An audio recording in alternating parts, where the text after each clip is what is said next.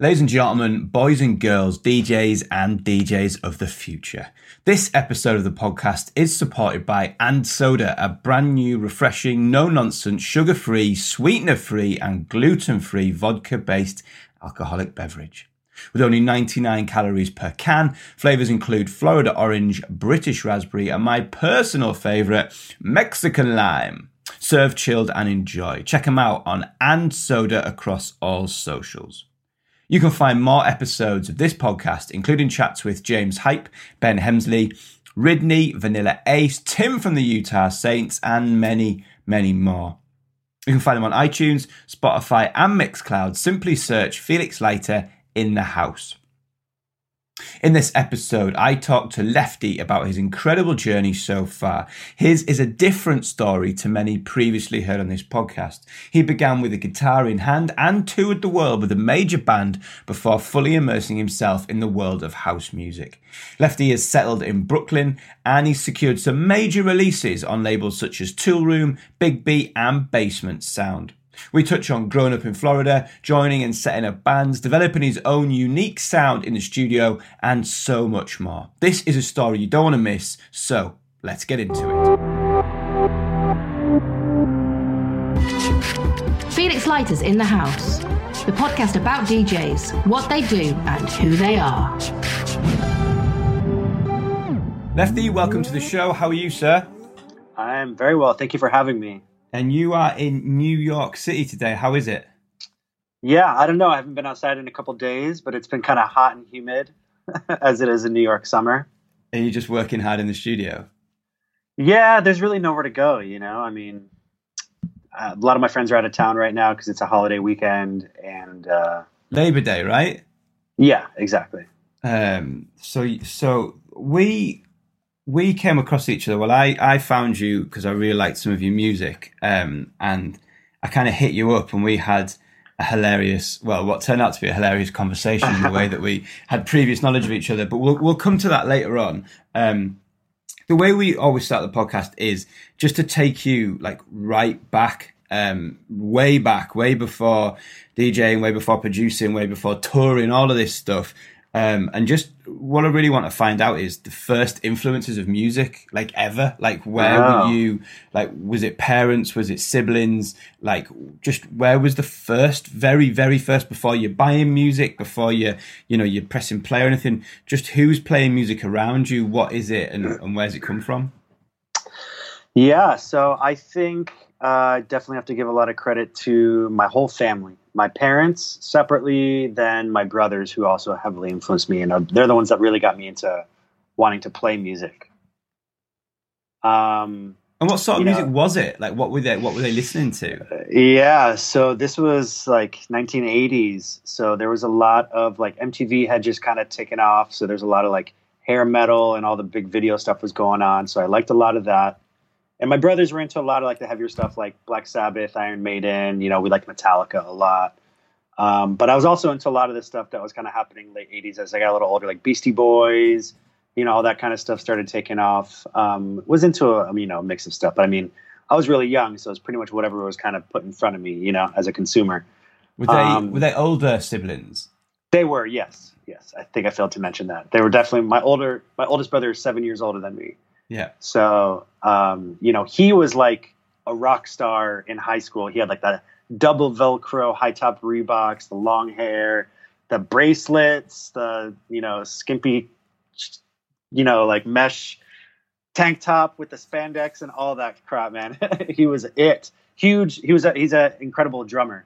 And he had like a huge drum kit with like, you know, nine rack toms, the gong, you know, double kick drums, you know, the work. So I got to grow up around that, which was really cool. And So was he, was he in a was he in a band then? Yeah, like was he? yeah, he had some like bands, you know, some rocker buddies in high school. They would all come to our house and set up in our basement. We had a really big basement that was finished. So, you know, it, we kind of had that going on down there, and it was really cool to always be around that. You know, all the guitar pedals and stuff. I got to just ruin everybody's days. They would have these things all set up, and I, would, I was really little. I would go and just tweak all the knobs, and they would get all pissed off. And then anytime I stayed home sick from school was the only time I got to play the drums. Did you grow up in? Did you grow up in New York? Like where did you? Where was his family home in the states? Yeah, so that was actually not too far outside of Manhattan, um, in Stamford, Connecticut, which is about 45 minutes away. Um, so we grew up coming to Manhattan a lot, but when I was 13, we moved to Florida, and that's when I actually started playing music and all that. Okay, cool. So, so we'll get to that. So do you remember? And this is obviously you are a, I would say, slightly exceptional case for this podcast in that most people aren't musicians. You know, most most DJ producers haven't been produced, you know, haven't been musicians in the past. So this question might be a little bit um, off kilter with as, as far as you may have become a, you may have got an instrument first. I was going to ask you, do you remember the first piece of music that was like physically yours, like whether it was a CD or a piece of vinyl yeah. or a tape cassette, or was it given to you or bought for you? But can you remember that first bit of music that was like yours that you owned?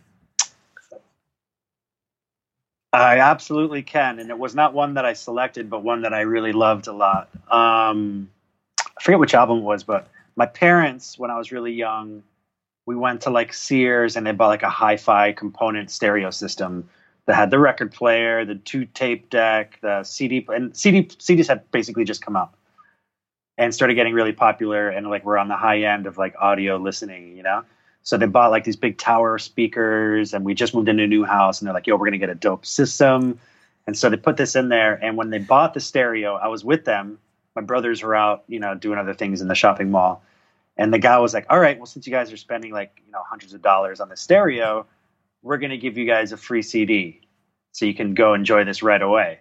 And they were like, "And it gets you get to pick it out, and it's gonna be yours, Alex." So this was my first CD that I got to pick and I think I ended up I only had a few options, but I ended up taking a Carly Simon CD, and it was that's what we got. I forget what the other options were. She was the best one. Nice. Um, I, I always so that was actually my first CD. Yeah. I always remember the first. This is this is. Um, I don't think I've said this on the podcast before, which is a weird one, but for some reason I feel like you'll, you'll, this will entertain you. The first bits of like music that I ever kind of bought with my own like pocket money as a kid, I bought two seven inch bits of vinyl on the same purchase. One was Do the Bartman by Bart Simpson, and the other was a double A side of Berlin Take Me to the Danger Zone, the Top Gun theme, and Kenny Loggins. And it was like a double. Well, yeah, no, I bought two seven-inch bits of vinyl. So, yeah, that's a lot first... of power. That's a lot of power in that vinyl right there. I don't think I've still got them, which is a real shame. Because if I yeah. did, I would definitely frame them. But um, so you were kind of like, so you moved what you moved down to Florida when you were like thirteen, and I'm yeah. guessing you. I'm guessing you got into that because of you mentioned your older brother and stuff. I'm guessing you got into the, the, the band and the live music scene before you got into the DJing kind of scene. Is that right? Yeah, definitely. You know, growing up around them, around that time when rock music was really huge. I mean, peaked. You know, so there was a lot of that influence going around. My brother, one of my brothers got way more into heavy metal. The other one kind of got more into like rock, and he likes a lot of like the new wave stuff also and all that 80s. Um, but you know, I just grew up around instruments, guitars and drums. So finally, I wanted to get my own guitar because like my parents like, oh, do you want to learn how to play piano? Which I wish I had said yes. I said no, piano's lame. I want to learn guitar. So I got my guitar when I turned 13, and we moved to Florida, and that's when I kind of started um, I was able to pick it up and, and play around a little bit, but then I just kind of started, you know, learning Metallica songs and skateboarding, you know, and doing that pretty much every day. And did um, again? I mean, I, even I am not even I. I I am I'm not massively well versed in in the world of you know bands. I've never been in one. I obviously like them, but did you straight away gravitate to the bass guitar, or did that come a little bit later? That is a funny story that came much much later. Okay. Uh, when I moved to New York. Um, you're gonna like that one, but I think that's for down the road a little bit. Okay, so so talk me through. I mean, again, um, you know, we, we talked before we started recording. I, am super interested in your whole story, but for me, it, it, it does move and focus towards the latter end, I guess, as, of the DJ and the production and stuff. But give me kind of a give me kind of a an overview of that that time in in in Florida when you're starting to do you get into bands when you're younger? Do you start these bands when you're super young? Like, yeah, totally. So I lived in the woods in Connecticut, and my neighbors were so far away that it was always like a sleepover hang. Like when I was in like middle school and grade school. So when I moved to Florida, it was a completely different environment, and we were in this brand new like development that had like you know cookie cutter homes and they crop these things up in two seconds and sell them. And we were surrounded by new families, and everybody had kind of flocked down there around the same time from like New York, Connecticut, New Jersey, and um, so I'm, you know, I had I made a bunch of new friends right away, and I was going to a new school. I was in eighth grade. It was kind of a weird time to be down there, but you know, I was just like, well, what am I going to do? It's a Florida's such a weird place, and uh, you know, you can kind of like figure out who you're going to be buddies with because you meet other people that are into like skating and playing music and stuff. And then there's some bands. Like when I moved to Florida in eighth grade, there were bands already, and I the school that I came from my middle school didn't have any bands. It was a really small school and there was like nobody playing music like that. So I moved down there. There was like these rock stars in my eighth grade class and it was like Nirvana. They were grunge masters, you know, totally. And like all that was taken off. And um, it, they were just like, you know, total legends already. Then I went to high school and then, you know, they started learning about me and being like, oh yeah, you play guitar. Like, let's jam sometime. Like, can you play Silverchair? you know, it was like that. So yeah, a lot of timestamp here. But uh, it wasn't until later in high school that I started playing in some more serious bands where we started playing local shows. And um, eventually I started this band my senior year of high school that ended up being my first like touring band. And it was me and a bunch of my close friends that really just started doing some some kind of rock, some like clean rock music where we just kind of yell a lot. And it turns out there's a whole genre of that.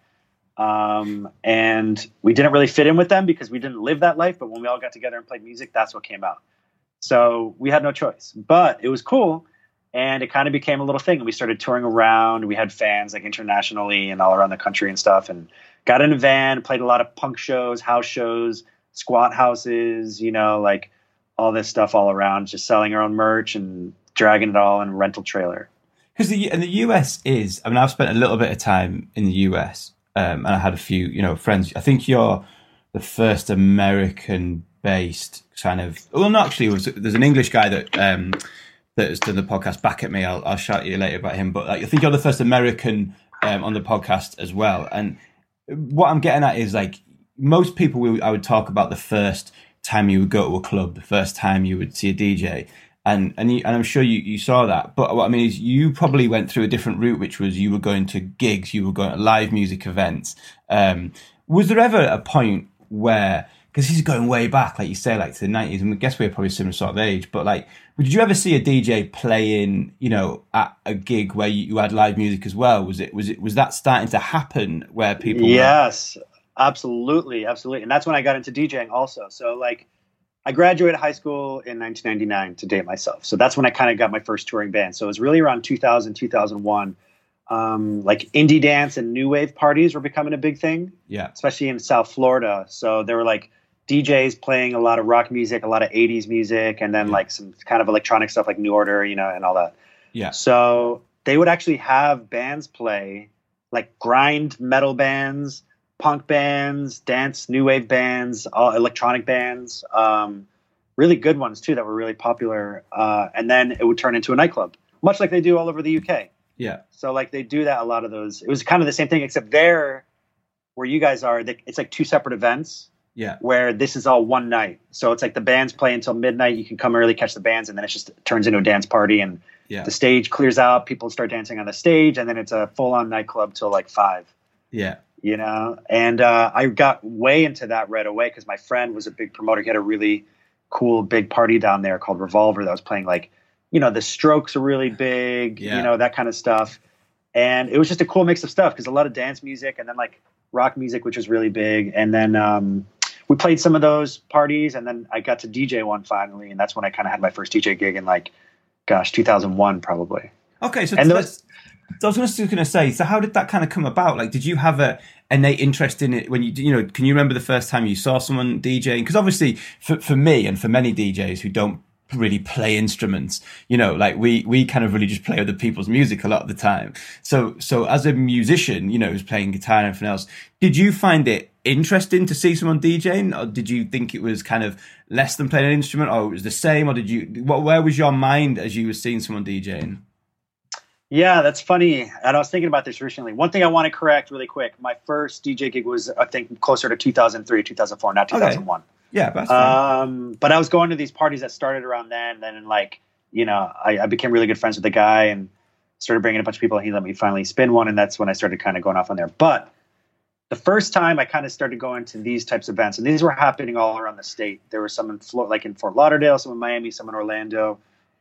And I think I just remember kind of seeing it be like a totally different experience that I really appreciate a lot, you know, because like playing in a band, like you go and you watch the band and like they're playing through their music and like the DJing experience was just such a different thing to kind of be a part of. And back then, like, you know, they were playing really popular songs. It wasn't like a DJ was it wasn't like an artist per se and like delivering like, you know, their vibe. They're just playing songs that were really popular. So like Hits. a lot of songs had big reactions. Yeah. And I remember experiencing that big reactions and like the feeling of like, oh my God, I love this song. And the DJ just like killing it every time. You know, it's just like a, such a great journey. And you're like, shit, man, that's like, it's very different, you know, than playing in a band where you're just like there to like perform your music and then get off stage. And like, this is like a, a total moment. And that's when I kind of started seeing some guys like get really, really popular for just being really good at that, you know? Yeah. And they weren't particularly great at mixing, but it was fun. And some guys were better. And, you know, you kind of started to, I started to really pay attention a lot more and started to realize that like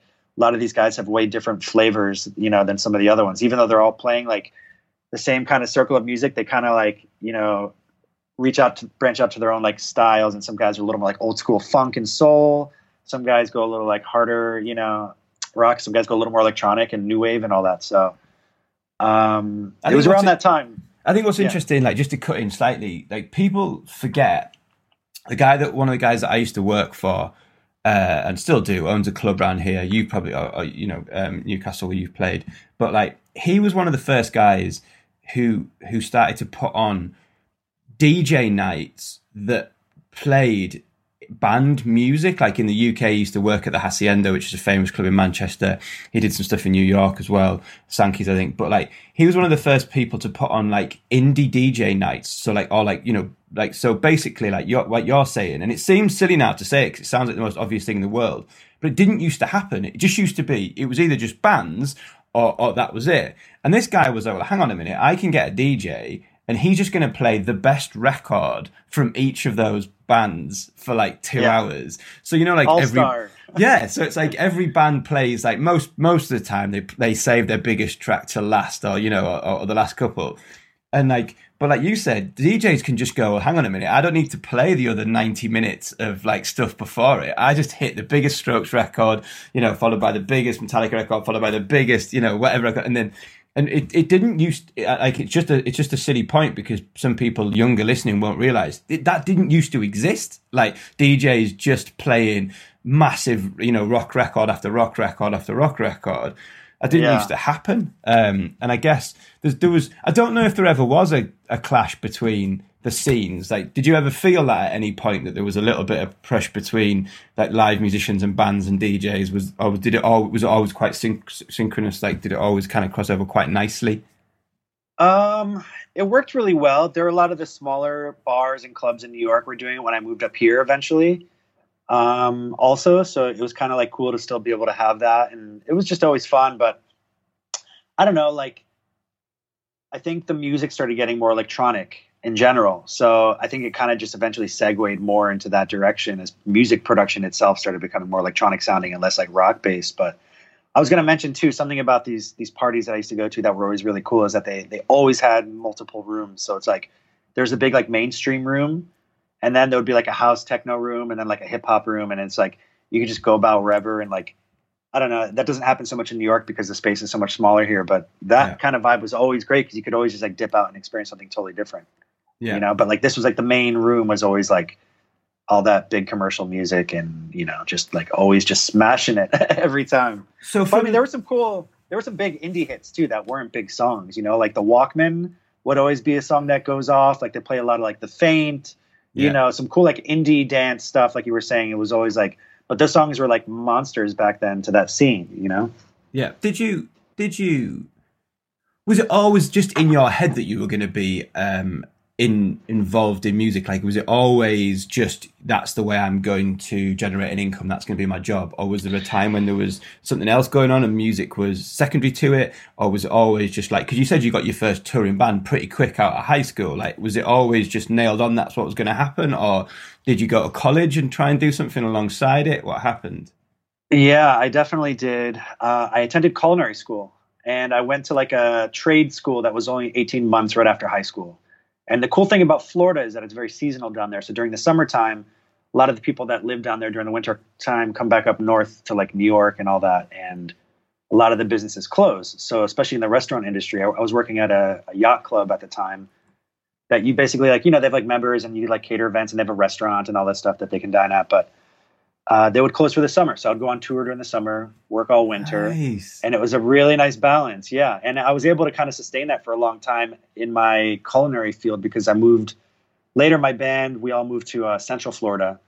Um, Orlando, which most people think of Disney, but there's actually like a city of Orlando that's like yeah. a downtown metropolitan area that's had a really good music scene, better than Miami at the time.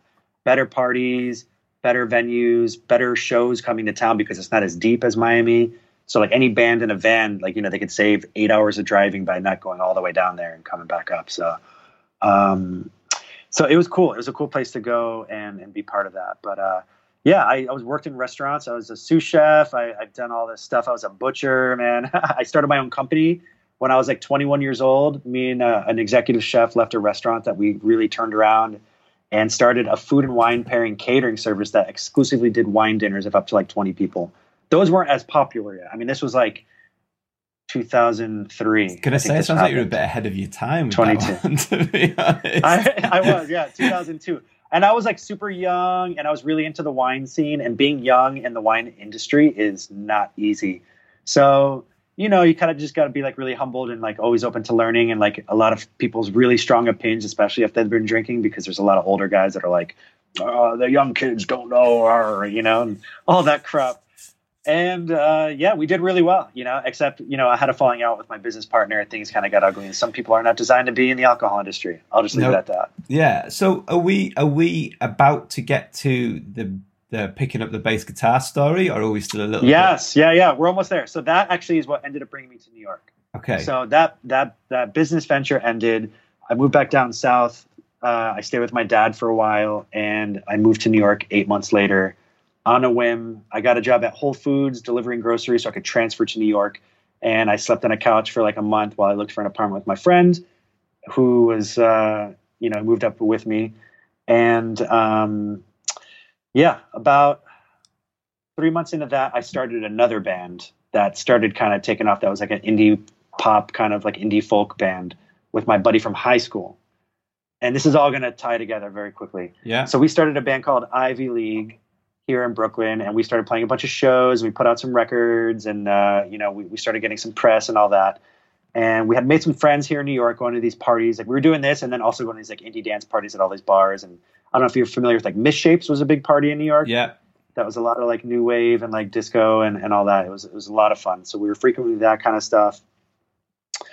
And um, we we basically got propositioned to join a side project for this other guy who he was starting a new band called Cobra Starship. Yeah. And at first we weren't sure because he was like, listen, I don't know what this is going to mean for Ivy League. And he was a fan of Ivy League, which is why he wanted us to be in this one with him. And we weren't really sure what was going to happen. So at first we were like, you know, let us think about it for a little while. We're not really sure. We don't want to end this because we started getting some traction. Sure enough, he ended up getting a big song placement for his new project, Cobra Starship, in the movie Snakes on a Plane and we were like maybe this will be a good opportunity to quit our jobs you know and and start doing music. We had actually auditioned to play for Ben Kweller not too long before then. Also he was looking for two guitar players which we both played guitar at the time. Um, so finally we agreed and we said sure we'll join cobra starship. And he's like yeah we're finishing an album. You can come play some of it in the studio if you want to be on be on it a little bit. It's almost done because we had been going since the movie song is getting popular. It took off overnight. That song, you know, on the MySpace era, ended up being like an internet sensation. And yeah, so he was getting ready to go. So we said, all right, let's do it. Screw it. And we were both going to play guitar originally, like I was saying, and this is where I started playing bass. Basically, there's a guy that was going to be the bass player who decided to, he, I guess he backed out or something at the last minute. And our manager, who's a good friend of mine, still is, uh, was like, listen, we only need one of you guys to play guitar, actually maybe one of you guys can play bass. Figure okay. it out. So we flipped a coin, and I lost, and I became the bass player. wow. Okay. And I'm sorry, that was a long story. That was no, no, no, no, no, no, no, not at all. It was absolutely, and it's all on your Wikipedia page pretty much anyway because I, I, read it a while ago. But, um, but I mean, again, without going too deep in this, how easy is it to switch to being a bass player? Like, is that not a completely different? I know it's, I know it's still guitar, but is that not a different mindset? Is that not a different kind of skill set? Right. I mean, at that point, I'd been a guitar player for many, many years. Okay. Um, right? Like, uh, I don't know, at least like 12, 13 years or something okay. like that. So, so I was like, sure, I can play bass. That's fine. No problem at all. But then we started touring with other bands and we were, you know, friendly with our touring buddies. And I realized that the bass players and the bands play very differently than I do. And I was like, never really like, you know, I had done a little bit of like really simple recording stuff, but I never really got into like the idea of the instrument and like really what it what you can do with it. So I played it like a guitar for years on okay. stage. You know, I played with a pick, I'd shred on it, and you know, do all that stuff, and it was a lot of fun, and it was kind of cool. It made me stick out a little bit because I did play it differently. You know, yeah. But um, it wasn't until I started getting into producing some like disco house and stuff around the blog house era that I started to really look at it differently and get more into like the funky elements and like the all the in between hits, basically. Yeah, because we'll because we'll, cause we'll we'll get to this later on. But like your, I was playing it to um, um, Mark, who I, I work in the studio with, like my engineer, basically. And um, we were like listening to some of the new new stuff, and we were like, "He's got some funky fucking bass lines." and, oh, was like, yeah, and I was thanks, like, and I, and I, was like, "Yeah, he's a bass player." And he was like, "Oh man." Um, but yeah, he was really loving your stuff as well. But we'll, we'll, we'll get to that. Um, so let's just pick, you know, without like, um, obviously Cobra Starship, huge deal, you know, I mean, toured the world, massive, you know, huge success. But let's focus in on the side of that, which is now getting you to where you are now and, you know, Lefti and everything else. So talk a little bit about, you know, first of all, when did you start to do like, were you, you know, at what point did you start to think, oh, I could DJ like Cobra Starship after shows? Like that could be kind of fun. Like how soon did, did that happen? Yeah, so not too long after, I mean, actually, since the very beginning of Cobra Starship, we were already into nightlife, and we met the singer from Cobra, Gabe, um, going out to parties. So we were all into nightlife. I mean, we were a, very much a party band in general. So we started doing after parties on our first tour. So we would go and DJ and play like kind of similar music, like I was talking about, like the indie dance stuff, and then some like, you know, some, some other, a lot of 80s and, you know, just songs that we love, you know. Um, but then the bloghouse scene started taking off, and that's when things started to get really cool and different. And we were like, oh, like we can definitely play this stuff because it's a lot of it's kind of like rock music, and got in, you know, obviously into like this the disco grooves and the disco house and stuff like that. So started making music like that. Um, and we were pretty much doing it from the beginning. I mean, there was a point where we started getting booked for some really big events as Cobra Starship as we started getting like radio success. Yeah. And we were DJing like commercial house events, like big ones where we would play like a lot of barn burners. I mean, we we opened up for Afrojack in the Philippines at a wow. festival DJing. Like yeah. as like builders as Cobra Starship, like DJ set. Yeah. Wow. Cobra Starship DJ set. Yeah. Wow. And then and then we started doing this stuff where we would like go on tour like um we'd book after parties and do like a mini performance where our singer we'd have like a couple like we'd remix some of our own music and he would sing over a track that's our song that's a, like a kind of a new remix version of our own music and he would kind of sing perform it to the club and then we would dj for like an hour. And we started doing that a bunch. We would fly around. We were home in between tour fly out to san francisco fly out to all these places and do these little one-off gigs um, where we're playing like a lot of like the big like commercial music and then mixing our own kind of cool stuff in between. So like you know you could play some like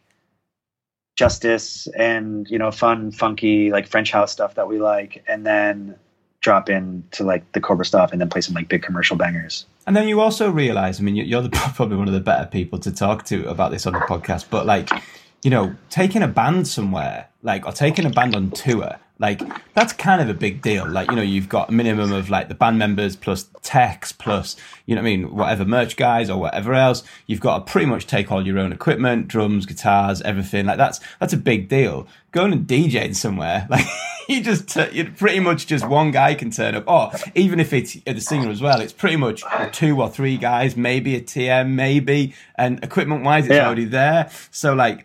You know, you again, you a good person to talk about it because the difference in like logistics, like you said, you came back from two and you could just pop off somewhere, do a quick DJ thing, pick up a nice load of money, and then you know go back and rehearse or do the tour. It's it's, it's very different. Um, it's a very different logistical challenge to to go and DJ as it is opposed to taking a band on tour. Yeah, absolutely. I mean, and that was cool because we also got to do it on tour every night. So like, oh, cool, you're in Salt Lake City. We're gonna play the show. Shower right after, you know, and then we're gonna go to the club. You guys are DJing from one to three, and then you know, blah blah blah. So they send a limo, a stretch Hummerzine, and all that, and then we go off. And then, but you know, it's also double double the work, man. It's Oh, it gets don't really start with that. do it night Don't, don't don't start with that. It's hard work story. I'm not buying that. Well, let me let me. I, I know it is, but let me let me tell the story then. So how we kind of uh, are now having this podcast. So I basically hit hit Lefti up like a couple of weeks ago because um, I'd seen some of his records and was like. Wow, yeah, these are real cool. Like, let, let me hit him up and you know just say hi and tell him I like his records and stuff. And we were just chatting on like Facebook Messenger, we'd never spoken before and you know I'd sort of said I like music and he said thanks and I sent him some of my stuff and and then he'd sort of said oh where where are you? And I was like oh, I'm based in Newcastle in the UK I was like oh I think I've been through there um, with my band. And I was like all right what what band's that? And he was like oh I used to be in like you know I like a, a, a pop band and I was like come on tell me what it is. And he was and uh, so he said it was Cobra Starship and I was like fuck off um, because it so turns out that many years ago about nine years ago, uh, looking at my iTunes, I remixed the Cobra Starship track called "You Make Me Feel." Don't go and listen to it if you're listening to this podcast. it's it's pretty awful. Um, I, uh, you know, it- not the not the Cobra Starship part of it. I might add the um, my part of it. My remix is uh, is not ideal, but yeah, we found that quite funny. So I guess it's I guess it's interesting how how things how things cross and how things move. So let's let's not get um let's sort of move let's become fluid into the, the birth of Lefti as an artist and you know the music that you're now making and and, and pre corona and, and where we're going you know post so without going into massive amounts of detail about you know the, the, about your about the end of cobra or your end of, of being in cobra how did Lefti come about and why did you decide to start doing it where did the, the sort of the brand come from the name where did the music that you decided to play come from just talk us through that mindset really a little bit and that journey Sure. Um, I think I just need to backtrack a little bit to a time during the bloghouse scene and Cobra and stuff like that. My buddy from high school that I had the indie pop band that we joined the pop group with, the full on commercial. Uh, we also had a secret project at the time called Grave Robbers with no vowels, G R V R B B R S. And we were doing a lot of the disco house and we kind of had a spooky theme to our sound. Like, like classical is like Beethoven, like dead Beethoven okay you know, even though he's, he is dead, but like yeah you know, zombie zombie Beethoven. Anyway, um, so I, you know, we would DJ out a lot around New York while we were in between tours, also, and like go play these parties, and was always really into like the disco house stuff that was happening. Um, you know, and we incorporated it into some of the Cobra Starship sets. Also, we would like, you know, like have like mini DJ sets during some songs, and like play like Barbra Streisand was a really big song at the time, and stuff like that. Right? Total timestamp. Anyway, it is. It's a forever hit. That song. Duck sauce. So- yeah, man. Van, Van Helden's Yeah. my Van Helden's my hero, man. So it's it's Oh, easy yeah, for. I, I'm fine with that. You can talk about Van Helden as much as you want. Yeah, absolutely. So yeah, been a fan of his for a long time and all that. So so eventually my time in Cobra ended and I really was uh, you know, going after a career as a producer because I had produced a lot of music for the band. I started doing some co-writing sessions and working with other artists and producers and whatnot. And I was like, you know what? I think this is gonna be the next chapter of my life. So I uh, I got signed to a publishing deal and I started doing a lot of music making with other writers and, and whatnot, and trying to pursue that as a as, as a long term career. And I reconnected with this guy who was managing some other DJs. He was actually the former booking agent for the Cobra Starship DJ gigs, right? Okay. He's like, I ran into him. He's like, Hey, are you still? Because we actually did some remixes as Cobra, and he got us this one remix for Icona Pop that ended up being really successful. and uh, he knew that I was a big part of that with my buddy Ryland. And he's like, "Are you still making dance stuff? Because you guys like killed it with some of these remixes." I said, "Yeah, actually, you know, I dabble around a little bit." And he's like, "Well, listen." He's like, "I know you're into songwriting, and I, I have I work with all these really talented producers, but they're not songwriters or vocalists or anything. Maybe you can write with some of them." So he connected me with these guys that are now really good friends of mine called Solid Disco, and um, we we became really good buddies. And I got really inspired by those guys getting into making disco house again because they were like that was like their sound, you know. And we would geek out on all the classics that we loved and would make a lot of cool records together. And the manager, you know, their manager was like, "Hey, listen, if you want to try and put something together, maybe we can get a project off the ground for you." So I had a bunch of disco house stuff already. So I, I then was like, you know what, let's do it. And I started Lefti. Um, and my buddy Ryland actually suggested the name because it's been my name and my, my nickname in my family my entire life because I'm the only left-handed one in my immediate family. So he was like, duh, Lefti, because I couldn't think of a name. And uh, yeah, that was that. So I started, you know, right out the gates making really funky disco stuff, man, house music you know, what disco you, what house. Were you, what were you producing this stuff on? Which DAW were you using? What bit of software were you using? I've been on Logic since Seven Express okay. for a long time. So I uh, I did get into Ableton for a while when we were doing that project Grave Robbers and DJing a lot of the Cobra stuff. Yeah, I was DJing with Ableton actually, yeah. and uh, I would make mixes in there and use the launch mode, launch clip or whatever, and. I don't know. I'm just a faster producer in Logic and can kind of get my ideas down very easily there. So I'm really happy with that so far.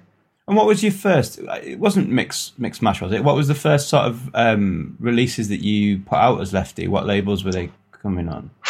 Actually, the very first Lefti release was a Solid Disco remix on Mix Mash, and um, after that, what did I? Oh, was do? it was it like Mix Mash? Like was it like Mix Mash Deep or something? Because I released. Yeah, on, um, yeah. yeah. Because I released on like it's like Mix Mash Deep or like not not the the main AD, EDM label. Well, so the first one was Mix Mash for the remix, but then I released my first original on Mix Mash Deep. That's right. I think I've seen the cover. It's like a blue cover or something. I think I. I Yeah, it's a remember it. blue cover on that one. Yep, Castle was of the song. That's kind right. of a mix of like classic house and a future kind of future house. Because I did one there. with, um, I did a track with um, Sultan and Ned Shepard that came out on like Mix Mash Deep, and I think that was about. It was around the same time because I remember seeing it at the time, but not really. Oh, connect- nice. But not really connecting the dots, obviously. But I remember seeing it and kind of being aware of it. And then when I was doing a little bit of research prior to this chat, as soon as I saw the cover, I was like, "Yeah, like it kind of You're like that was a smash. kind of came back. Kind of came back." Um, so when so when was so when was that? How many years ago are we talking now? Like about five years ago, or was About then, yeah, maybe a little less. Okay. I think so. I think it was actually around this time, about five years ago now. Jesus, Okay. yeah, time flies. This year doesn't count. no? no, kidding. we'll, we'll, we'll get onto that. Um, We'll get onto that. Were you were you DJing out as Lefti? Were you starting to get kind of like putting that branding on some billing and stuff? And Yeah, a little bit. Um, I I opened up some gigs for Solid Disco, um, and I actually played with with Armand and Solid Disco at uh, Brooklyn Electronic Festival, Brooklyn Amazing. Electronic Music Festival, BMF, and uh, I closed out from 4:30 to 6, and it was awesome. A bunch of people stayed and got lost in it, man. how- it was cool. how does that sound? Um, I mean, not even just then, even now. I mean, obviously, I mean, we're not including the like the pandemic, but I mean, like pre, you know, like even last year. How does that sound work in in New York? How does it translate across the rest of the states? Like, obviously, there's that there's that famous like New York disco CD that Armin put out, like a Mixmag cover CD. I don't know if you're aware of it. I'll send you it. It's wicked. But how does that sound? Because when I hear your music, I'm like, wow, that's fucking great. And like, I, I could imagine it in the gigs that I play. I've played some of it, but I was never quite sure how that fitted in the States. Like, obviously the States is a vast place, but does it work really well in New York? Does it, does it work in LA? Does it work where, how does it, how does it fit in? Yeah, that's funny you ask. I mean, in New York, it's tough. You know, New York is a tough city in general because it's such a huge place that it's like, you know, there isn't much of a local scene. I mean, everybody always complains in music that like there's no togetherness, there's no community here, everything's so segregated, but nobody really tries to change anything around here. And it's tough. I mean, you have a lot of headliners always coming in. So it's like really tough to kind of get a party going and you you have to either do that, get your own name by doing a party and getting that going, or you know, try to get on some bigger bills or become like a headliner, you know? Yeah. But uh it hasn't been easy, especially like I don't know, like three years ago, four years ago, maybe, and up until not that long ago, like techno and trance were getting like really, really popular in New York and Brooklyn and stuff like that. So, you know, my music sound actually has changed a little bit in general too. Because when I came out the gates, I was like going really like sugary kind of new disco, like pop leaning new disco and stuff like that. And you know, I, I, also come from songwriting world, so I was into like making my music more song oriented and yeah. less groove based and stuff like that. And it was tough. I, I couldn't find a home in a lot of places because in the dance world they were like, oh yeah, your music is a little bit too. It's a little too pop, and then I would try to be like, all right, well, maybe I can squeeze into like the pop world. But it's not poppy a, enough a, for the pop world. It's world. not pop enough. It's too dance. yeah. So I was like, well, how can I DJ this stuff? I mean, I made it to be DJed, you know, so I would DJ out and I'll play the songs and it works, you know, like I can, you know, when you actually like play it through like a DJ set, it had a, it had a nice flow to it and it was just tough to get the support. So I put out some, some, you know, more lyric forward vocals that, that got a lot of big support and stuff like that. Cause, you know, I always, you know, have been doing like the in-flights and all the DJ service and stuff. And, um, you know, a lot of guys supported it, and it's cool because it's like they don't play a lot of that stuff, so the drop one isn't so bad either. But I don't know. I had a tough time kind of finding opportunities to jump on stuff, and I think about two years ago, my sound kind of started to change to more like drawn out, kind of like disco house grooves, and less like big impact like vocal bangers. Yeah. I guess I don't even know. No, no, which no, but it, it it makes total sense. Like when when you're saying it like that, because and I can identify with it. You know, you came from not just the band world, but then the DJ wise and the Cobra stuff. There were you were playing bangers, you were playing big songs that have big effects, uh, not big effects, but big impacts and cause big reactions. So they're naturally the songs that you want to try and create or write. Um, yeah, it's it's not always easy to, to do those songs, and then you tend to find. And I'm doing it now. You tend to find the sound, and you sort of sit back in it a little bit, and just start to create good records in that sound, as opposed to trying to create a hit in that sound. Right. Um, which so, but I mean, you've had like, you know, obviously you've got the massive thing with Ann Nesby on on Toolroom. Tell me a little bit about how that record came about and and the story behind that track. Yeah, funny story. So uh, right before that record, I had another song on Toolroom come out called Juice. Right. Yeah. And I was collaborating with my buddy N2N, who's a DJ from San Francisco, although he used to live in New York and I think he's moving back. Uh, we're good buddies, and um, he was over here at my house. We were working on that record, and you know, I had laid down the bass and put all that stuff together. We had kind of worked on the ideas together, and I was like, "Listen, do you have any cool like vocal pieces we could try to use?" And he's like, "Oh, I got this cool soulful acapella." So we dumped it in, we chopped it up, and we made the words say "Lord, I got the juice," which are not the words of the song, but we yes. were able to it was like you and then i added the s and it just in the in the flow it sounded like juice. It was kind of cool. So we did that and i was like listen i don't think we can use it. And because you know we made new words let's just get somebody re-sing it. So i had somebody recut the vocals and then we built the harmonies. I built the harmonies out with her and we did all that build stuff. Nice. But i was like who was that original acapella and it was ann nesby. And i was like oh my god she's got this incredible voice. Like of course i know her you know I was like, I didn't realize that was her. I forget what the other original acapella was, but I uh, I looked her up. I was like, maybe she's like you know still doing stuff. And sure enough, I found her social media and I got in contact with her manager. Wow. And was like, listen, you know, I'm putting all this stuff together. I might have some cool opportunities here and want to like try and do something together. And you know, I I kind of went through my whole story with him and what I've been doing and stuff. And we got along really well. We had a lot of we started talking for a long time you know, and she was down. He sent me a couple things to work on. Um, I was going to try and pitch another song that I produced under another acapella for somebody else, like a more pop song, because I, I, was into that game for a while. I was like, maybe we can do this now and, you know, like sell the top line. Not like a vocal top line, but like a writing, you know? Yeah. So, uh, yeah, they sent me Rejuvenate. And I was like, oh, man, I, I chopped it up a little bit. I changed some of it. They sent me the original Pro Tools session um, which was a song that she actually already released. Um, but I redid the acapella and I was like, listen, I want to put this out as a new original song featuring Anne, and they were down for it. And I had the idea, I had the vision for the whole drop with the bass line and the cowbell and everything, and it just it just happened really quick. I was like, ah, I just want this like nasty groove on the drums and the bass line that just kind of like swim in between it and then have the cowbell be like the star of the drop and that happens around her vocal which is obviously the real star of the song Yeah. And how? Um, what's the relationship? You've obviously got one to feel like that's on Toolroom as well. Um, and is it is, who's who's that gone through? Is that all through your manager, or do you have a relationship with Mark or Pete, or like where's that kind of Toolroom connection come from? yeah so well okay so i signed my first record with Toolroom and love another at the same time I, I was working with this other management previously and one guy just had a random email for uh, danny riss i don't even know how you say his last name danny riz the dj Okay, Rice. Yeah, he uh, he works at Toolroom. He A and R's and does uh, I believe the com- he's like compilation management, album management, some sort of title like that. And um, we sent him two records, and he's like, "Hey, I think this one would be really cool for Love Another, and we want to put this one on a on a comp."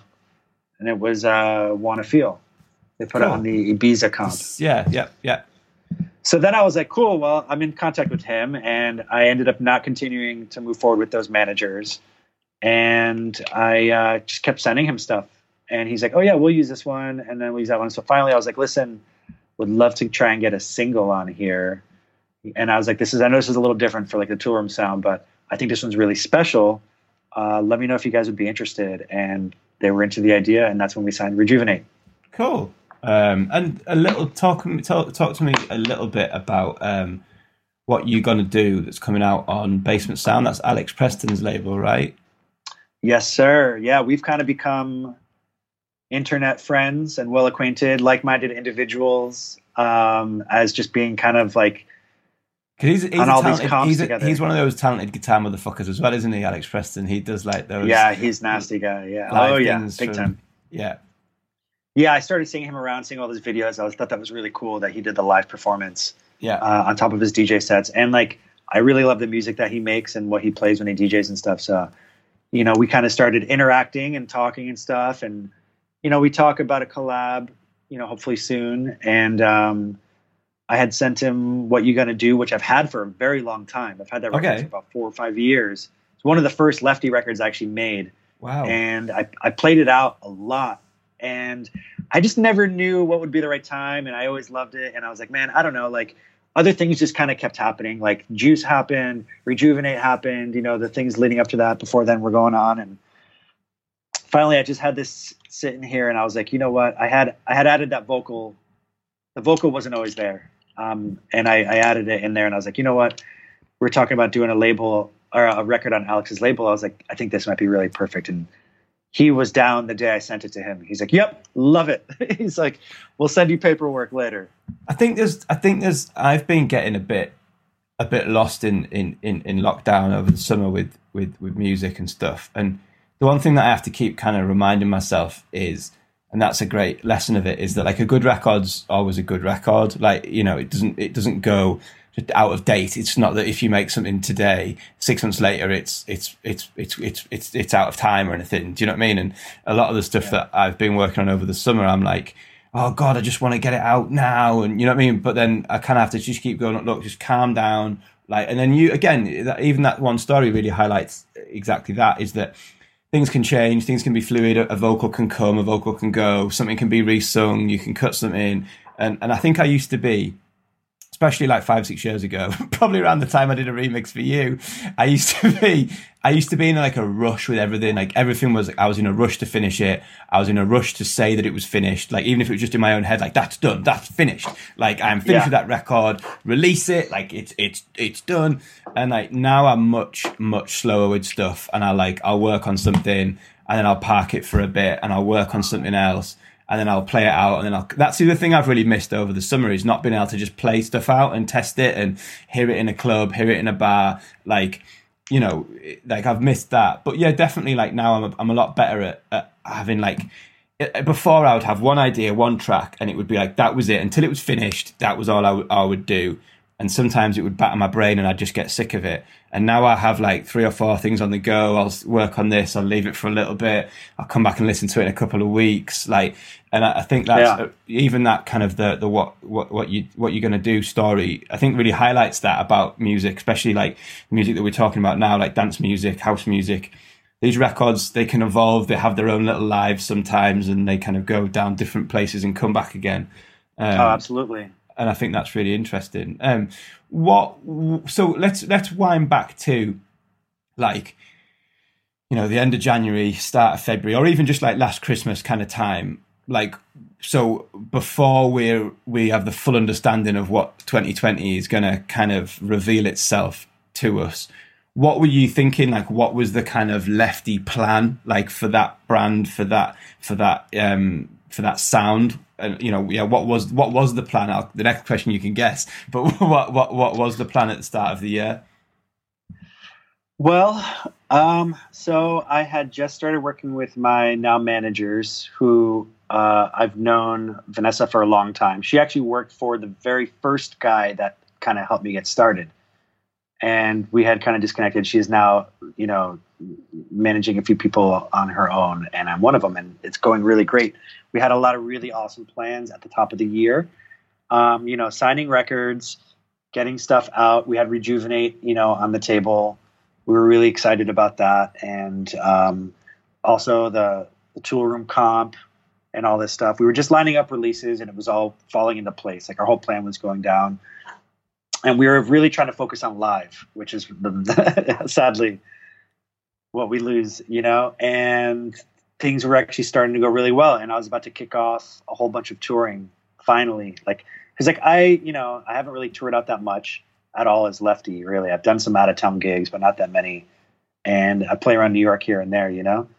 Um, but we were really like about to go full on. You know we had a bunch of stuff in the calendar a bunch of cool stuff in new york um, that some of it's getting rescheduled and whatnot. And you know we're booking all these gigs in like you know san francisco arizona texas miami chicago all around and really going to try and start get that going lock in trying to lock in an agent and get my touring career going so that was the main plan. And right when I was supposed to go to my first gig, which was a, um, it's like a surf competition in Puerto Rico. I ended up not going because I was going to be in Miami for Miami Music Week, and I was Yeah. going to be with my parents, and I didn't want to get them sick, and that's when everything really just fell apart. Yeah, which is a shame. And how have you? And how have you? That sounds like now in hindsight, that sounds like a really shady question to ask. But I think it. But it, you have to ask that question to set up these questions, Yeah. which is, which is, how have you found the last six months or so? Has you found it? Have you found it a, window to creativity? Are you now sat on like 15 new tracks? Have you found it hard? Like, have you found it difficult to get the creative juices going and to get records made without, you know, being out gigging and getting influences? How have you just found these sort of six months? Have you turned to something else? Have you done more writing for other people? Like, how have you found these, these last sort of six months or so? Yeah, I actually doing I'm doing less writing for other people and producing for other people. Um, I've done that heavily up until very recently, up until this year, to be honest. Um, that's always been a weird experience for me, and I think I'd rather just like I think I'm just more mentally designed to just make my own music and not work on music with other people because it's a whole long story. But But it's an interesting Uh, story because some people find it like it's so converse for some people, like in the sense of I work with engineers and no friends and no people who are like, I just I can't work on my own stuff. It does my fucking head in. I get lost in it. Whereas when someone comes and sits with me, or when I'm working on it for someone else, I feel like great. They've given me a brief. Like this is where we're going. Like I'm getting paid. I've Yeah. got to do it. I've got to get it finished. Like and and I know some people actually kind of weirdly like that in a way, rather than just being sat on their own looking for um, inspiration. So it's just interesting that you say, you know, you feel like you're more built to just work on your own stuff. That's not a criticism or a or a you know, it's not positive or negative for either or um, either th- thought process. But it is just interesting because different people work in different ways. Yeah. I also think coming from such a long history of playing in bands and always having to collaborate with other people on music, it's been really nice just being able to kind of do my own thing and not have to do with too many uh, cooks in the kitchen, you know? so, you know, I think for that reason I like it. I mean, even like producing stuff for other people where they just send me acapellas and they're like, cool, can you make a whole new track? Like, I've had some really cool experiences over the years where that's happened exactly like that, where I, I reproduced some songs that Sia wrote that I had her acapellas because the previous Cobra Starship management who managed her, they're like, hey, do you want to reproduce this? And like, here's an acapella, make a whole new track, like a remix, but it's a pop song. And, you know, we're to pitch it for something else or use it in a movie. And all this stuff has happened like that. So they know that I kind of have a knack for remixing. And cool. I can even like reproduce a whole pop song from just an acapella and make something totally new and different from the original vibe. And like, doesn't have to be a dance record. It could be just, you know, whatever. So yeah. I don't know. It's like, I I actually really went in really hard during this time and caught a really great creative wave cool. and influence. And it is weird and does suck not being able to play out and kind of like try stuff and read a room and and do all that. But uh I kind of started or following... even go out and hear other people. Like that's the thing. Like that, yeah, yeah, exactly. Yeah, I number I, one miss playing out because I'm selfish, but number two, I miss standing somewhere like side of stage, I've done a warm up, or I'm playing somewhere else, or I'm just going to see a buddy, and I hear a DJ play something, or someone, and I'm like, I've got my phone out, and I'm like oh, writing down yeah, an idea, and I'm like, motherfucker, oh, it's, and it's not always, you know, sometimes it's just like, oh, do you know what, I'd mix into that, and then it's like that gives you an idea, and then you go off onto something oh, else, yeah. and you're like, oh god, I never heard that in a club before, like that gives me this idea, and that acapella gives me that idea, and like, yeah, so I've I've found both of those tricky. Absolutely, man. Yeah, I, I, really miss that a lot. I don't think I've ever not been inspired at like a at a DJ environment. Yeah. Even just when you hear like a guy just playing like old like disco and funk stuff. It doesn't have to be a crazy specific thing, but you're just like, oh man, like that bass line is so sick or whatever it is, you know, like, oh I gotta remember this song and sample it later and make a make a bootleg or something. There's always some inspiration that comes from that too. So I do really miss that. And I started trying to pay attention to like a lot of music that was rolling out and and then I actually just really disconnected from everything. I said, you know? I don't want to pay attention to anything else and just really dig deep into the dark cave of just pure, like no influence but creative, just kind of grabbing and see what comes out of it. And following my gut, you know, I was able to kind of start getting some records signed. And I was like, you know what? Let's just try to like fill out the year with releases. And I think there's going to be a great opportunity for somebody like me to kind of start making some more like, you know, headway in the industry because a lot of people aren't releasing music. A lot of people aren't, you know, doing that kind of stuff. And it is tough without the DJ support. Believe me. I mean, yeah, I was going to ask you about that a lot because I've I was just on the phone to my management this morning. Like I've had a couple of tracks out over the summer, and to be honest, I could have had at least two or three more out, and I've dragged my heels, and I've like because without that, that's I mean, from my point of view, from my, and I think we do come from different perspectives. Although we like the same music, we come from different perspectives, different backgrounds. My background is DJs break records, like especially yeah. in Europe. Like if you have a track, like even going back to that Joy's record and Defected last summer, like that's broken by DJs. That's broken by Carola playing it in Ibiza and all the DJs getting on it. You're not telling me for a second that if if he if he brings Joy's to the table in April of this year, that record blows up. Like it just doesn't. And you know, even you know the the track is it John Summit who the defected record um, this year. Like that was a great record. It went to number one, but no one loves it because no one was in Ibiza drunk dancing on a terrace, living it. Was, yeah, yeah, living the you know because you know, and, and I'd love to get your opinion on this, but like for me, songs are emotions, they're memories, they're connections, they're everything. And like, yeah, there are some records that are just great records. But a lot of the time, the reason you love something is it's connected to a time, a place, an emotion, a vibe. And like, that's born of dance floors, it's born of festivals, it's born of terraces, of after parties, of morning afters the night before. And like, that to me is why great records could have been released this summer that won't have the same sort of gravitas in the future that records of previous summers and winters did have. Um, and I was, so I was going to ask you, are you just keen to get stuff released? Are you trying to hold it back a little bit, or are you just thinking, no, get the music out there and get people hearing it? I think, yeah. I mean, you're you're so right about all of that, and I do feel like, especially a record like Rejuvenate, probably would have had a way different life had it been able to have the live DJ support. Because I know it gets a lot of love and a lot of people will play it out, but or have played it out like on the live streams and stuff. But I mean, obviously, it's not the same, and yeah.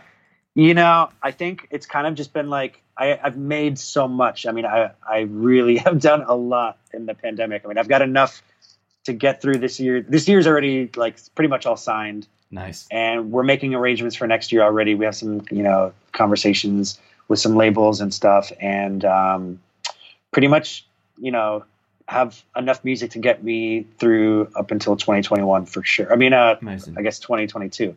Yeah. So And what are the dream labels? Like what I mean, you're already on some pretty nice labels with Toolroom and, and Big Beat and stuff, but where and obviously Basement Sound, the new one, uh, do you have a, a dream label that you're not on yet, or do you have an idea of starting your own label? Where's your where's your head at with that kind of stuff? Yeah, I'll tell you, I've got some other stuff that's going to be coming out this year. I got one on Perfect Havoc Nice. and another one with Box of Cats. Okay. So uh, if you know that one, Kyle Watson, Wongo, a bunch of guys involved. And um, that's another collab with M2N. Cool. Yeah. Um, From, from Juice. and the one on Perfect Havoc, yeah. And the one on Perfect Havoc is with Ryan S., who ended up becoming good buddies with, who's done a lot of stuff with Alex Preston. yeah. So Well, forward to um, Perfect Havoc one. That's a UK, like a UK label that's doing really well with, um, yeah, with Joel Corry and all that kind of stuff. So that's uh, you could be you could be top of the charts with that one. I look forward to. It. We'll see. Yeah, we got a really nice one lined up there. Really excited about that one. And you know, you do these deals. There's options on the table, so we'll see what, what's going to kind of roll out through next year and see what I have that these guys are into. Um, but yeah, I mean, let me see. Dream labels. I mean, I'd be lying if I said I wasn't one, wasn't working on a super like old school classic disco record right now that I would love to have out on Glitterbox. Nice. But, Okay. um, you know, I love that that whole kind of list of labels under the defected, you know, umbrella. Yeah. But uh, Have I you been really to- also am a, have you been to Ibiza? Have you been to some of those big parties in Ibiza, or have you been to kind of a Glitterbox or a, a defected night or anything like that? no, I haven't been to any of the parties in Ibiza um, or any of the defected Glitterbox parties in Europe, but I've seen plenty of content. They do. Yeah. They do Glitterbox in New York, right? They do, yeah. They did run House of Yes, and I, I think I was DJing somewhere else that night, and I couldn't go to Okay. that one, unfortunately. Yeah, yeah, yeah. But yeah, check out um, if you haven't listened already. We have um, a previous episode is with Louis Dunmore, who is Simon Dunmore's son, who owns Defected and stuff, and he's actually at university in Newcastle. Um, and we, Oh, nice. And we had him booked to do my night uh, the weekend that Boris Johnson closed down all clubs and bars. Oh, shit. he, he Johnson, yeah, Boris Johnson made the announcement on Friday, on Thursday the thirteenth, that on Friday the fourteenth everyone had to close, and we had Louis Dunmore booked on Saturday the fifteenth. So we'll have to get that uh, rearranged. But shout out to shout out to Louis. We were just talking before we started. We pressed record. I mentioned to you that I've just used something called SoundBetter, um, which is like an app, and I've used it to connect with a top line writer. But like you said, there's there's live musicians on there, there's producers, there's there's, there's mix artists. But you started to tell me something about it was bought, or just go back into that again. Talk to me a little bit. Oh yeah, so yeah, Spotify I think re- or bought purchased SoundBetter I think like within the last year. Okay. Before that, it was just kind of like an open platform of uh, people offering services. You know, so it's called SoundBetter because you can actually get like pretty highly credited mixing engineers and producers to yeah. offer you the service for really low prices. I mean, there's some mixing like a lot of guys go by fake names. And so they'll be like, "Oh yeah, I have mixing credits with The Weeknd, Britney Spears, all this big stuff, and I'll mix your record for like two hundred and fifty dollars." it's you're like, "Wha- I don't even understand. I mean, it, is it just the assistant coming in and doing it, like little side hustle, or are you getting the real deal? I mean, it's probably going through some really cool equipment, so it's going to sound good no matter what. I have no idea, but um, they don't use their real names, and there's guys that have like award-winning credentials and all this and that that are offering this stuff for dirt cheap. So it's actually really competitive, and it has kind of really devalued those arts. Okay. I mean, like See, I if found you it. go to like I if you go to like really a high mixing. Go ahead. No, no, I was just gonna say. uh, See, so I wasn't looking for those services. I was just looking for like some top line stuff.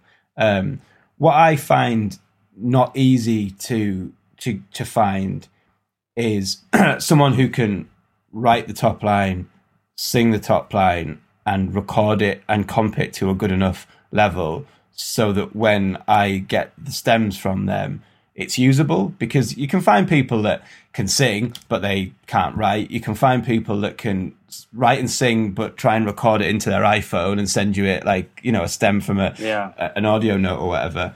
So I think I just found it through like Spotify for artists or something, and I had a click on it and had a little look, and um, I just found this girl Clementine Clem. She just had something out on Toolroom, weirdly enough, and I would just hit her up and I was like, "Look, I've got this track. I'm looking for a top line." Like she was like, "Cool." I mean, this was like, like I think this was like Friday morning, right? I've just she sent me the stems just as I called you, like so, like, and we've done it all just remotely. She was like, "What's the theme for the track?" I gave her some themes, like you know, she wrote the melody and the top line. She sent me a little demo. I was like, "Yeah, that's cool." Or what about this and change that? And what about here? And she was like, "Okay."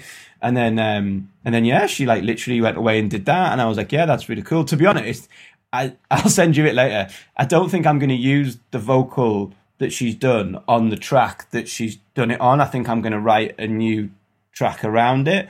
But Oh yeah. I found it a super like quick and easy way to to do that. And the reason I wanted to talk about it was because I know that there'll be a lot of people listening who are like, I don't know how to find top line people. I don't know how to find a mix and master engineer. I don't know how to find a songwriter. Like, and I think that's kind of if you're not like you're hooked into like this world of musicians, producers. You live in New York. There's loads of little DJ producers who live in tiny little cities, you know, across the UK or across the US, who aren't who aren't hooked into music scenes. And I just thought it was a great resource to find these people. Yeah, there's another one also. So like yeah, I guess when you're a DJ and you pretty much make music, instrumental music and can't sing and write vocals and, and do that, then you have to outsource your vocals, right? yeah. And that's the hardest part. And you're just like, man, I just need tons of vocals and I can make tons of songs. yeah. Um, yeah, you know, th- shoot, there's another website I can't remember the name of it, which is absolutely no help to the conversation here. But there's a few. There are a few resources like that. There's one that's specifically just for vocalists for Okay. dance music Okay. or or any song, I guess, any type of music. But I- you can also w- go to like Fiverr. You know, Fiverr. Yeah. That's a good place. That's a good resource to like hire musicians to replace string and horn samples, or get guitar player, or get vocalists. Um, you can find a lot of different vocalists on there. They usually have little demos. You can hear their voice. Um, I've tried it a couple times and I got some okay results one time, but I sent them lyric and melodies that I wrote. Right. Which, which, which, yeah, which is, a, which is a, which is a, a possibility for you, but not always for me. Like I tend to have like someone needs to help me start. Like, like I tend to might have a theme for the the vocal that I'd like, or I might have kind of a you know a broad ref point of reference. And then when someone starts to write something, I'm like, oh yeah, cool. Well, that would work there. Or, but it's the sort of the just having the confidence to think that I can write a top line to me kind of just feels a little bit more daunting than than it you know than it does. But I, I like I said, I, what I really wanted to bring it up because I found it qu- quite a pleasant experience, and for me, it was a good way of connecting with someone that I would have probably found quite difficult to connect with. And obviously, there's it sort of works a little bit like not eBay, but like you kind of you don't pay them directly. You put some money into something, and then I guess there's a way of a dispute or something. If something, it, it just feels quite trustworthy. It feels quite like a legitimate way Yeah. to, to to do it. Um, other other than that, but um, but yeah. So that's so that's it, man. Right, I'm going to start winding it up a little bit. There's two things that we do at the end of the podcast um, to sort of wind it up. The first one is I'm going to ask you to kind of curate like a dream gig. Um, it's normally like a DJ lineup, but you can have live stuff like Daft Punk or Chemicals. But if you want to put a band on it, you can. Um, you can put all bands. I don't really care. It's just, it's just, it's in the moment. Like it's just now. It's like literally now. You might change your mind in half an hour, ten minutes, three days. It's just how you're feeling. Like you know, this afternoon, sat in, in Brooklyn, and maybe you haven't been out of the house for a few days, so that might influence it. uh, we've, we've been in the middle of the midst of a global pandemic, so that might influence it. But I'm going to look for a venue. So I want a venue that this this gig's going to take place at. In it can be an actual venue that you've been to or played in before. It can be like just a generic thing, like an underground basement, a, a fifty thousand people festival, a, a, a soccer stadium. But I want I want i want a, venue where this is going to take place, and then I want like three acts that are going to perform. There's not so much a headliner; it's just like a you know a three act top bill. You can be on it as Lefti. You can be on it as Cobra Starship. You can be on it as Ivy Lee. You can be on it. At, uh, you can be on it, or you can not be on it. However you want. But I just want three acts. You can put DJs back to back. You can put bands doing live sets. You can put bands doing DJ sets. It can literally be anything, dead or alive. This is just a sort of. It was if it's on in you, you you can create it. It's going to happen tonight. You can go. You can play, or you can just be part of it. Lefti, give me a give me a dream gig, man. Ah, man. Let me see. I don't know. I'm thinking all sorts of thoughts now that you've mentioned so many starter ideas and so I, I really, you know, I, I'm super bummed I haven't gotten to see Daft Punk ever. So I think they would definitely be on the bill. Nice with the pyramid. Which just with the pyramid, of course, yeah, you got to have the light show. And I'm kind of wondering what a new, like a modern show would look like. To be honest with you, would there be live instruments and more video stuff? Yeah, I mean, I don't even know. Um, that would be really cool. And I don't know. See, I go there and I just start thinking just all French stuff. So I'm immediately like, well, I also love Justice yeah, so they can be on the bill. And then I think I'd have to have kind of one wild card around that, but I don't know who it would be. Gosh, on the spot right now.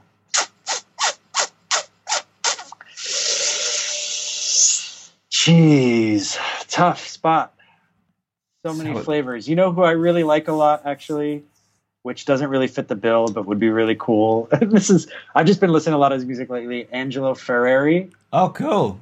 nasty disco guy. Been Yeah. jamming on a lot of his stuff lately. So Yeah, and where, where are we going to have it? We're just going to have it like in a festival. Have you got a place in mind? You know, I think he'd be a good starter to this bill. By the way, just kind of warm everybody up into some disco grooves, and then it turns into full. Then it turns into full show performance with the other acts. Unfortunately, they're not all DJs. But um, you just got me really focused on that. Let me see. This would take place. Uh, you know what, man? I really miss Output here in Brooklyn. It's a Yeah. incredible music venue. I was so fortunate I got to go as much as I did. It was it's really close to my house. Yeah, my Uh, friend. I fucking there's- love that there's a spot. guy from Newcastle called Christoph. He is like a kind of progressive house DJ, does a lot of stuff with Prydz. Uh, and he's like a, a sort of old pal of mine from Newcastle. And he played Output, and I saw the videos. It looked awesome. Like, it looked an amazing, amazing venue. Really sick. Yeah, I mean, they did a lot of cool stuff there too. I went one time. They had a noise show. They did like a full-on noise. I don't know if you're familiar with that scene of music, but there was actually big in the early 2000s. It's just like noise bands where they just literally like filter, distort, reverb noise for an hour, and it, they had a like they were one of the first places that had a big Function-One system in it. There were a couple in New York, but they had one Yeah. that was just like amazing sounding. Yeah. Yeah I don't know. Yeah, really random, random dream show. I wouldn't, I wouldn't call that my all-time dream show, but on the spot, No, no, yeah, that would be pretty sick. That's yeah, that's the point of it. It's not like you know, I'm not going to hold you to this forever. It's just it's just in the moment. yeah, yeah, yeah, Um, yeah. So the, the last thing that we're going to do is, well, before we do this, if anyone wants to find out more about you and your music, hit me with some links or what are your handles on socials. How can people go and find out more about Lefti and, and hear some of this fantastic music? Oh, thank you. Yes, I am at Lefti Music everywhere. L E F T I Music. Uh, Instagram, Twitter, SoundCloud, Facebook. LeftiMusic.com has all the same, you know, links on there. Uh, and that's pretty much it. Although I don't go by Lefti Music as an artist, that is where you can find me on the internet. Cool, that makes sense. And what we're going to do is you're going to tell me, I'll do it in post. You might have to send it to me, you might not. But I want you to announce, introduce a record that's going to play the podcast out. Now, this does, it can be anything. Again, this is like in the moment. So, someone who's been listening to this podcast for the last hour or so, it can be like a brand new one of your records. It can just be an old 80s thing. It can be like a record that reminds you of moving to Florida. It can be a record that reminds you of moving back to, to New York. But it's just this chat that we've had in this hour. Someone's been listening to it. They're driving their car. They're, you know, they're, they're going for a run or whatever. They're just walking along. And I just want a record that's sort of in your mind right now you'd like people to hear so you know use it as you will as a promotional thing or just as a throwback to something you love or whatever you want but just introduce it name the record tell people why they're going to hear it and then um, that's what they're going to hear to play the podcast out man All right. Well, this record actually is pretty current, very current, and I got it recently on Traxsource and love it and I'm obsessed with it. Um, you're like, what is it going to be? There's no real sentimental story besides I just really love it. It came out on Classic Music Company. Okay. Uh, it is by Mike Dunn, but is a If I Can't Get Down Mousse T's Funky Shizzle Extended Mix. yeah. It's so nasty. Yeah. Nice, man. Well, thank you so much for the chat. It's been delightful, and I hope to see lots more of your music, and I hope to see you uh, soon, whether it be in ADE next year or Miami next year or something like that, man. But thank you so much Yeah, for taking the time yeah, to man. chat to me. Thank you. My pleasure. Thanks a lot, man. Take care. Felix Leiter's in the house. The podcast about DJs, what they do, and who they are.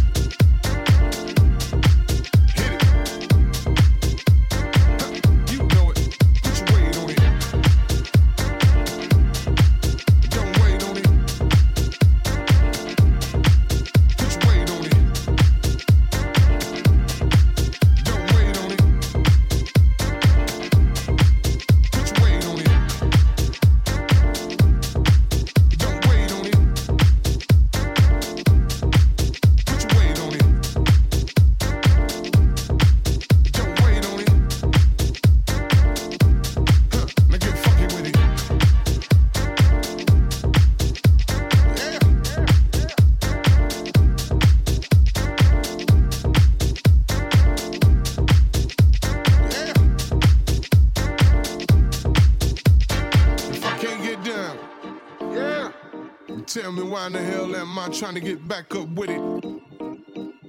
Now if I can't get down, yeah. Then tell me why in the hell am I trying to get back up with it?